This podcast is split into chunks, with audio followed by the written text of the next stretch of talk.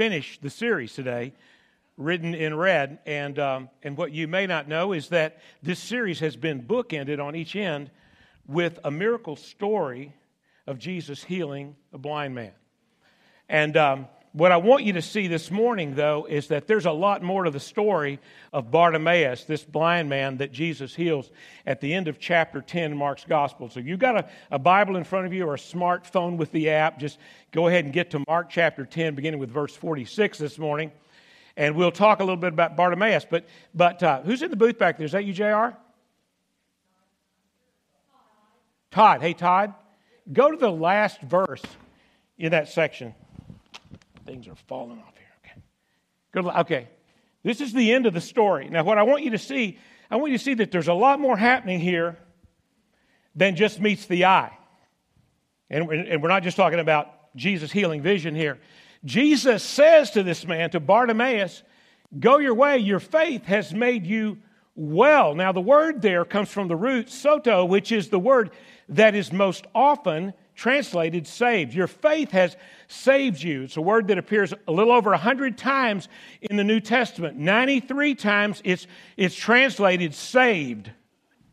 Nine times it's translated as whole. You have been made whole. Only three times is it translated as healed. Now, this is the English Standard Version, but what I want you to see is that what Jesus is saying to this guy is that Bartimaeus, you're in for the ride of your life. You, because of your faith, you have been saved, made whole, and healed. You get that picture? There's a lot more going on here than perhaps just meets the eye. Okay, so, but we need to start out where Bartimaeus starts out. Where does he start out? A very easy description for him in Scripture. He's a blind beggar. Okay? So, how, if you're a blind beggar, how does your day start out? Okay? Bartimaeus knows there's a place he has to get to. He probably gets up early in the morning. He doesn't experiment with taking a new route every day.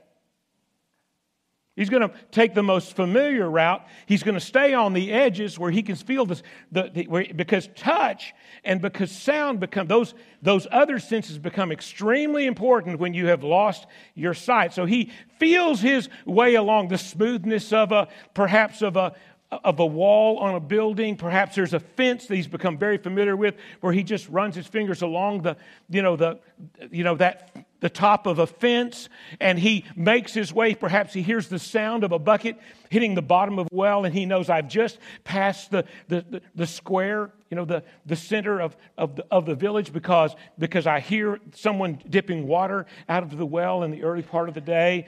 Uh, and, and so he's, he uses every faculty that he has still available to him, but he has no sight. He can't see anything. Everything is dark to him. And so he, he has to make his way as best he can. He feels his way until he can feel the rough timbers and the rusted iron on the gates of the city. And then he will, he will walk about maybe 25 or 30 counted steps to a little piece of real estate about four foot by four foot where he will plop down. He'll take off his cloak and he'll lay his his cloak out in front of him like this. And he knows the words alms for the poor. But he spreads his cloak out. He doesn't have a tin cup. But that's a newer idea, it came from somewhere else. But in that day, a beggar spread his cloak out because it made for, for three reasons. It made a wider net to catch the coins that might be tossed his way. And, and secondly, it created a softer surface so that the coins didn't bounce off as readily when it hit the softer surface. And number three, most people avoided blind people they didn't usually come close enough to drop something in your cup. They tossed their coins. Often a blind person could hear chatter and laughter coming down the, the walkway, but when they neared the, the blind, the disabled, the, the, voices would become more subdued as people tried to slip past.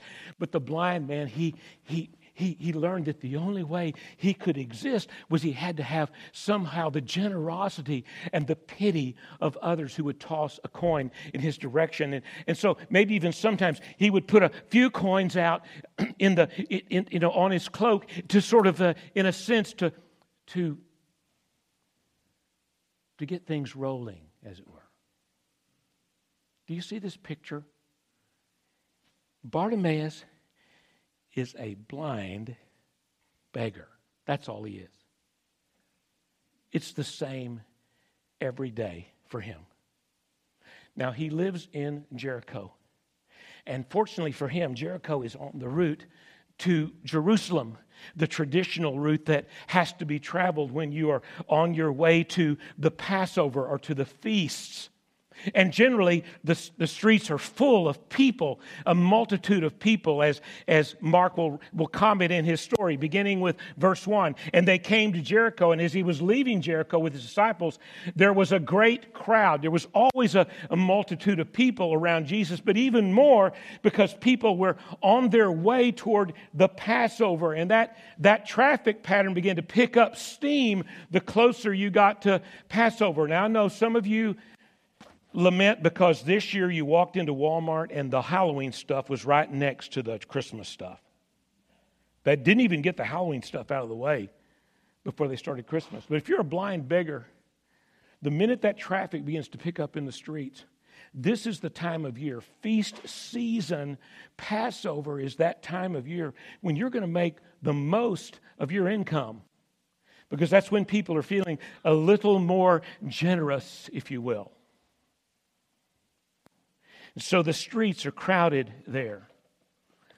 Now, here's what I want to do this morning. I want to just to walk you through the narrative that Mark gives us because there's some unusual things in Mark's narrative that I think give evidence to why this story turns out the way it turns out, where the blind man gets more than he bargained for. He didn't just get healed. It says, Your faith, Bartimaeus, has saved you, has made you whole, is making you a complete man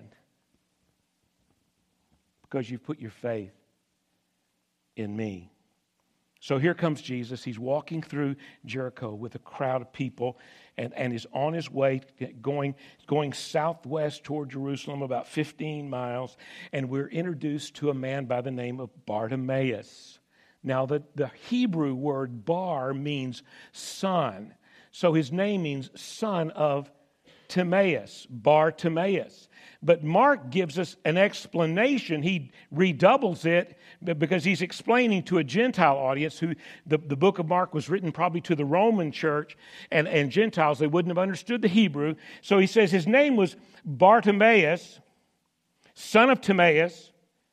And this is so common, you realize, in Jewish culture. Jesus had a disciple whose name was Bartholomew, which means son of Tolmai. Now, when you compare the list of the disciples, we find out his first name was Nathaniel, Nathaniel Bartholomew, Nathaniel, son of Tolmai. By even the early references to Peter, before he really becomes the rock of the church, he's Simon Bar Jonah, Simon, son of John. So, the, Mark's commentary here implies to the readers that were mostly Gentile that Bartimaeus is someone they know, someone that the disciples came to know. Now, in Matthew's account of the same story, same narrative, there are two blind beggars, but Mark centers his narrative on only one of them, and this suggests strongly that Bartimaeus and his story were well known in the early church. How many other recipients of divine healing or miracle are called by name in Scripture? Can you think of any? This week I, I could only think of two Legion, right? Because he identifies himself as having a whole legion of demons who was healed of demonic possession and oppression. But we don't know Legion's real name, do we? We know his nickname.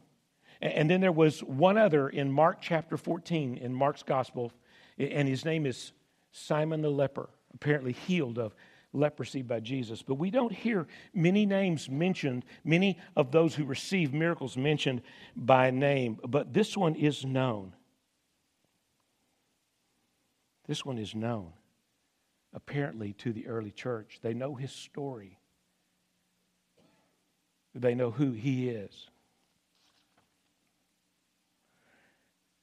And so he's passing, Jesus is passing by, and Bartimaeus, he began to, he heard that Jesus of Nazareth, that it was Jesus of Nazareth that was passing by. So he began to cry out and to say, Jesus, son of David, have mercy on me. Verse 47 there. He began to cry out. And, and this is an interesting word, you know, for Mark, because the, the literal translation of the word here is he began to squawk. It's not like you cry out in a clear, resonant voice. It's kind of like it's that voice. You all been to the Ranger game? And you know, the guy that's selling the hot dogs wants to get noticed. Hot dogs! It's that raspy, that irritating, almost obnoxious kind of sound. It's krazo in Greek. It's he squawks loudly. It's, it's an obnoxious kind of sound here. And the word literally means, krazo means a raven's call. That's what Mark says Bartimaeus starts to do. And in his cry, he calls out, Jesus, son of David. Jesus, son of David. Now, there's Jesus' name with a title behind it. And it stands in direct contrast, people, to the text because what's being announced as Jesus is walking along is that there is a visiting rabbi, a well known teacher traveling through, headed toward Jerusalem, and he is Jesus of Nazareth. And Jesus of Nazareth, Nazareth, by the way, is not particularly complimentary. It calls attention to the fact that he's not from around here. Um, there, it, it, it, it brings up the question because there's an absence here of this idea of the lineage to David and the birthplace of David near Jerusalem called Bethlehem. And so, so here comes Bartimaeus, and in contrast to what the people are saying, he is squawking and crying out, Jesus, son of David, clearly a messianic title. Now, given it was a militant messianic title. I'll give you that much. But it was Messiah, no less, that he was addressing. Now, here's the question I have for you When was the last time in Mark's gospel that Jesus is given a clear messianic title? Do you remember? All the way back to the beginning of chapter 8 all the way to back to the beginning, right after the first healing of a blind man in Caesarea Philippi, Jesus circles the disciples up in Caesarea, right there, the, the apostles specifically, and he says to them, Who do men say that I am? And they give him a number of different responses. And then he says, And who do you say that I am? And Peter speaks up for the rest and says, You are the Christ. You are Messiah. You are the anointed one, the Christ. That's the last time. And Jesus warns the disciples to tell no one. And so there is no mention of a messianic title for, the, for these next three chapters. Are you following this? Until now.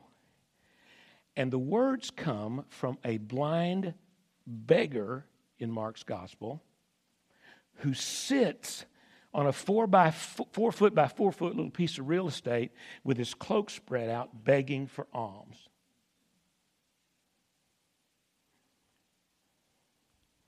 And Jesus makes no attempt to silence him. Does he?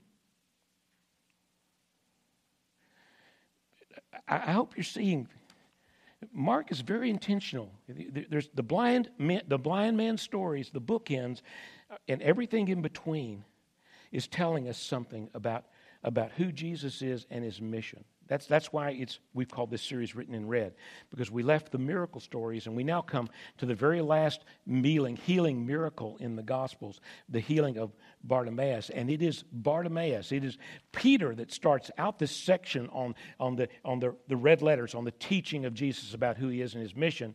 It's, G, it's Peter that says, You're the Messiah. And now at the end, it's who? It's a blind beggar. You, you think that's significant? I do. I think it's huge. Verse 48 And many rebuked him, telling him to be silent, basically, shut up.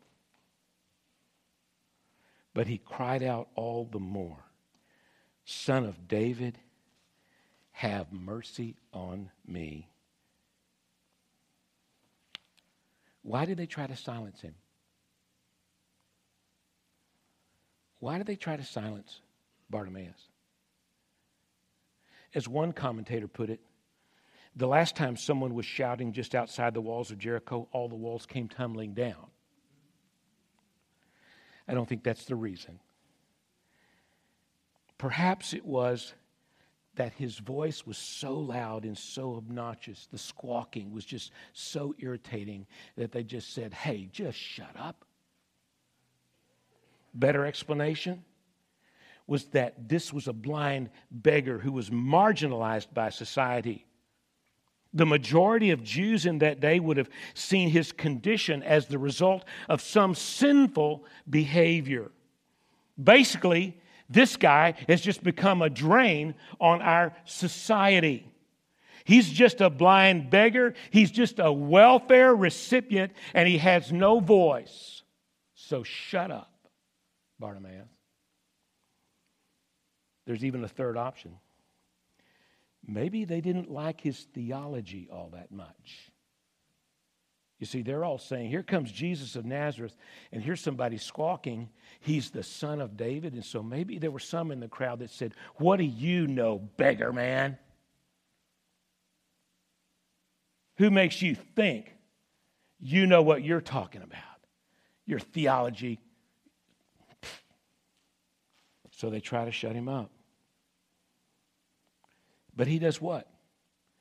He krazos, he squawks like a raven, even louder and longer. Son of David, have mercy on me. And here comes this verse 49 is huge. You ready? Verse 49. And Jesus stopped. Jesus, and, and the verb there, it means he literally, Jesus, it's participial. Jesus was standing still. See, the gospel has been telling us that Jesus is on a march to Jerusalem. His final goal, his final destination is in sight. His face, we talked about last week, is set like flint toward Jerusalem. He's on a march, and yet he stops in his tracks when he hears a poor beggar's cry. That's huge. You got to ask yourself how often does the God of the universe stop, put something on pause to be attentive to one person? It's huge. Does your theology allow for that? That God can get that personal? You've got to ask yourself I think one of the reasons that Jesus stops and he stands in one place is because he knows that Bartimaeus has the other senses working. And Bartimaeus, because of his acute hearing, will hone in on the location of Jesus where Jesus speaks. And so Jesus stops and he stands still so that Bartimaeus can find him.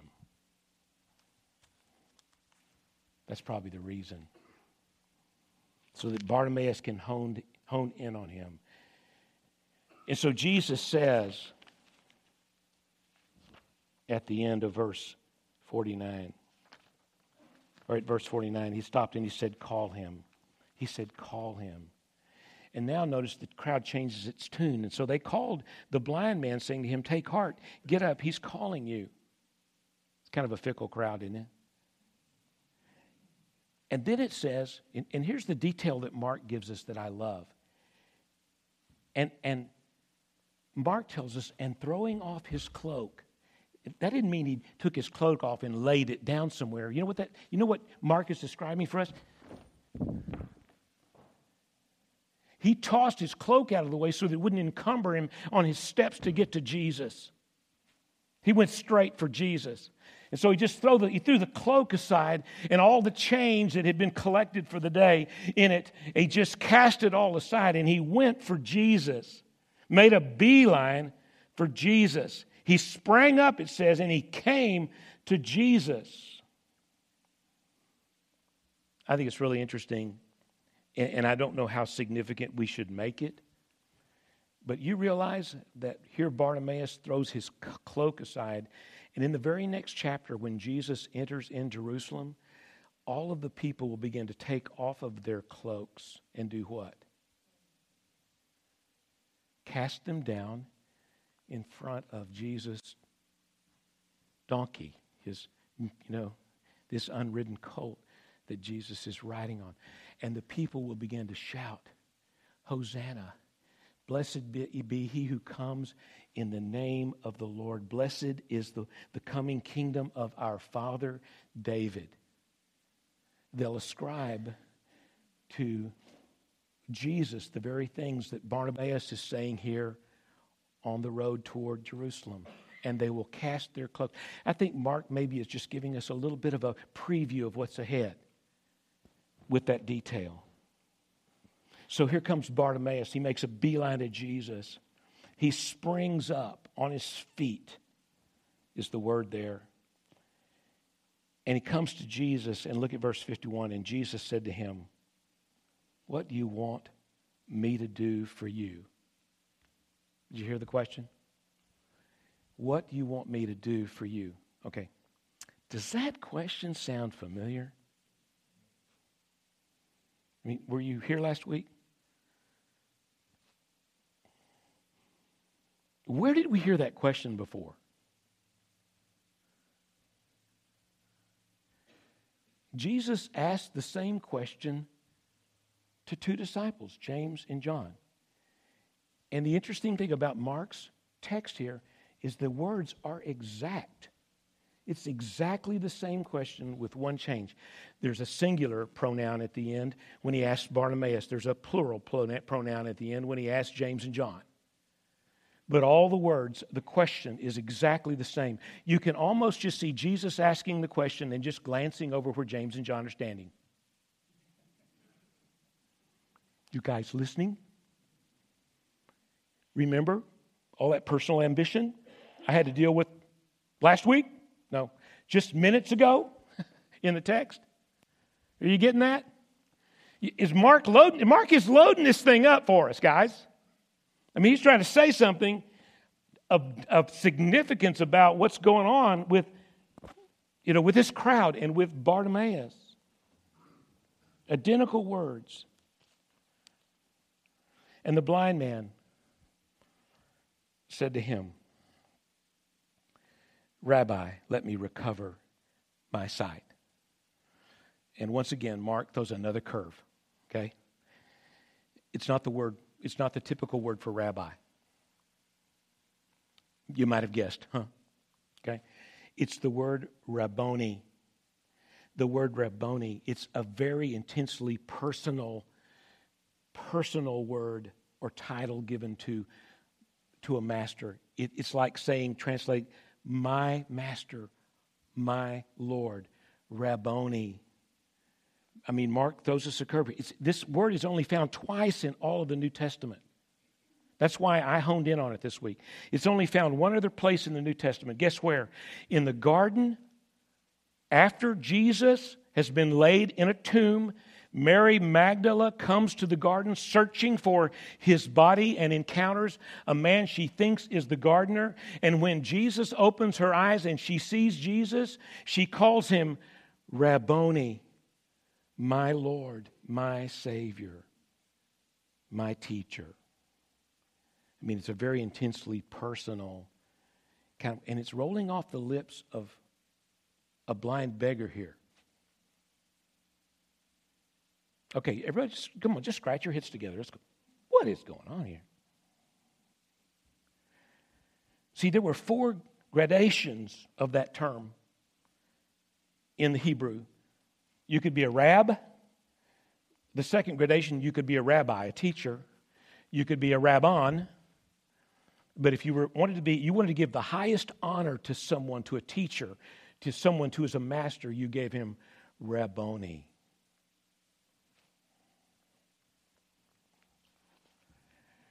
And so in verse 52,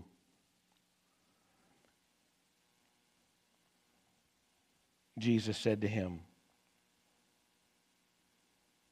On your way, your faith has made you well. Your faith has saved you. Your faith has made you whole. And immediately, we're told, he recovered his sight. Now, what he asks for is for the recovery of sight. It's the word anablepo in the Greek. It means he was asking that his sight be restored. Apparently, he could see at one time, so he knew what he was missing out on. He had gone blind at some point in his life. We do not know when. But he asked for the recovery of his sight. And Jesus gives him his sight back. And then the last phrase, and he followed him on the way. And the verb there is in the imperfect tense in the Greek, which we have talked about many times in here. It stresses the idea of continuous action. This guy began to follow Jesus, and he didn't stop following Jesus.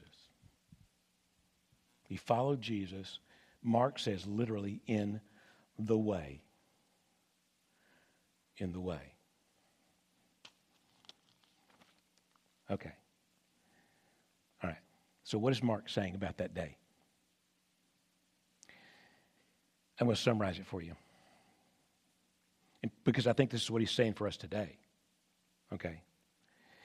Mark is saying that there were people, there was a whole crowd of people around Jesus, even those who were close to him, like disciples, like apostles, and especially those who were the, the critical eyed ones, like religious leaders and, and the scribes and the Pharisees. And there was a whole multitude of people uh, um, who you know, who were surrounding Jesus, who were in the crowd that day, but there was only one person who had spiritual eyes. There was one. And he was physically blind. The only person who really saw Jesus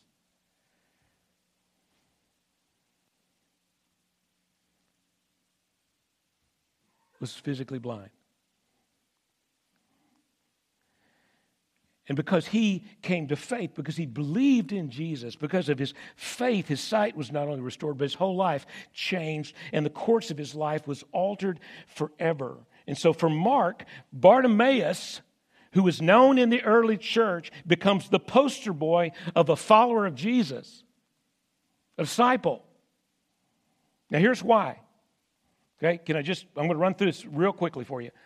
William Barclay, in his little commentary, says this is the perfect summary of the stages of discipleship modeled in the life of Bartimaeus. Okay, so let's talk about what Bartimaeus has working for him here. Okay, you ready? You ready? Number one, he's not satisfied with where he is. He's not satisfied with where he is. He wants more out of life. He wasn't willing just to accept his fate he wasn't willing to stay on a four foot by four foot little piece of real estate and be dependent all of his life and to blame others and to, you know, somehow, and somehow just, you know, whine and, and take, and let people just be, take pity on him. He wanted more. He knows he wants more and he knows he can't get there on his own. So he wants more. He's not satisfied. That's the first step of discipleship.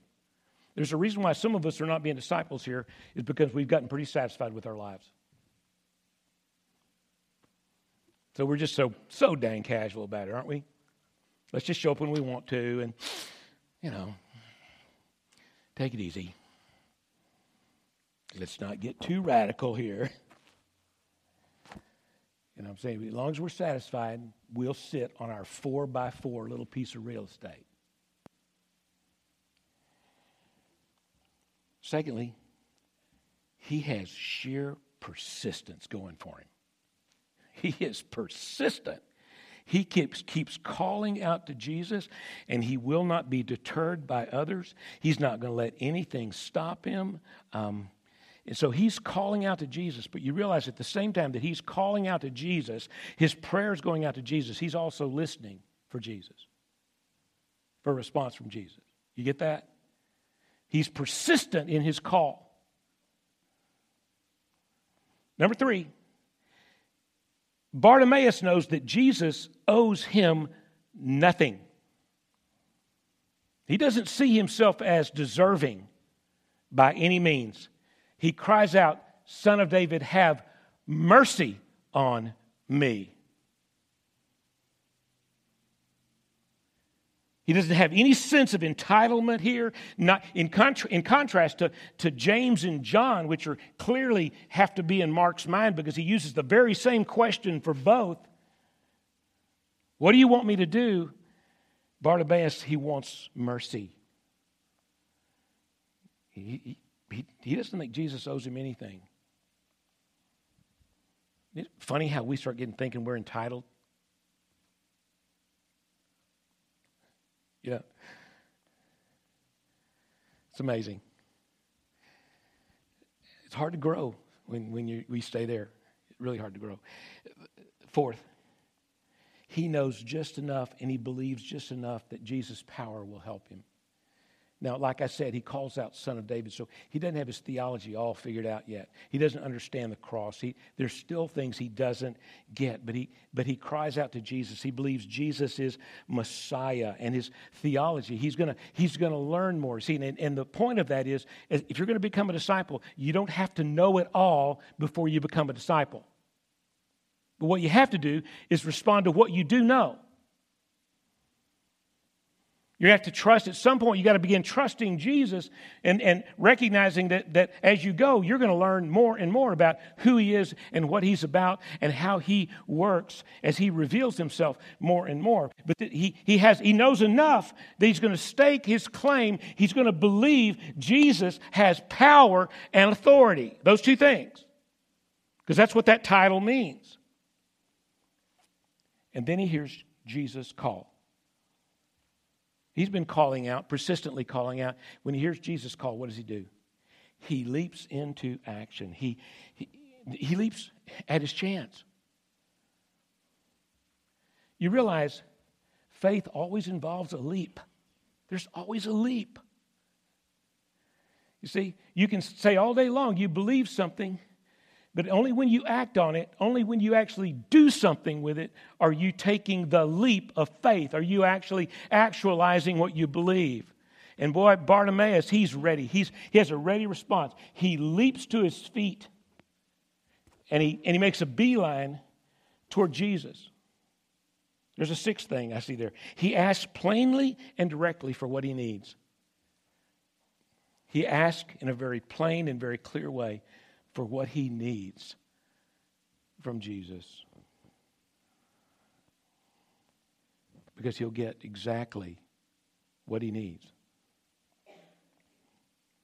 And seven, his faith is focused in the right place.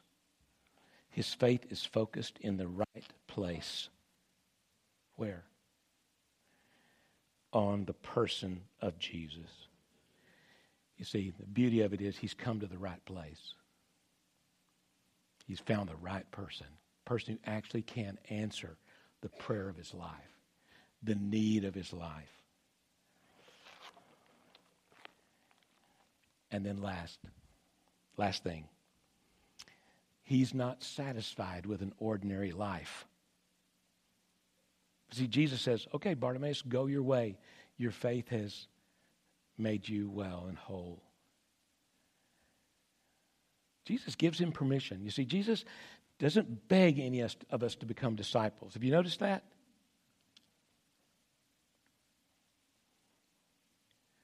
We, we seem to think he's really worried about that. Like he just wrings his hands because we're not like following him. He's, he's the Lord. He has everything we need.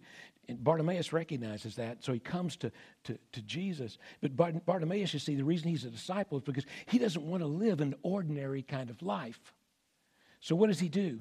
He gets in behind Jesus and he starts following, you know, imperfect verb, and he keeps following Jesus. He's on the adventure. I'm not satisfied just to stay where I am just having a better life. Jesus, I want your life. I want your life. Okay, I'm out of time.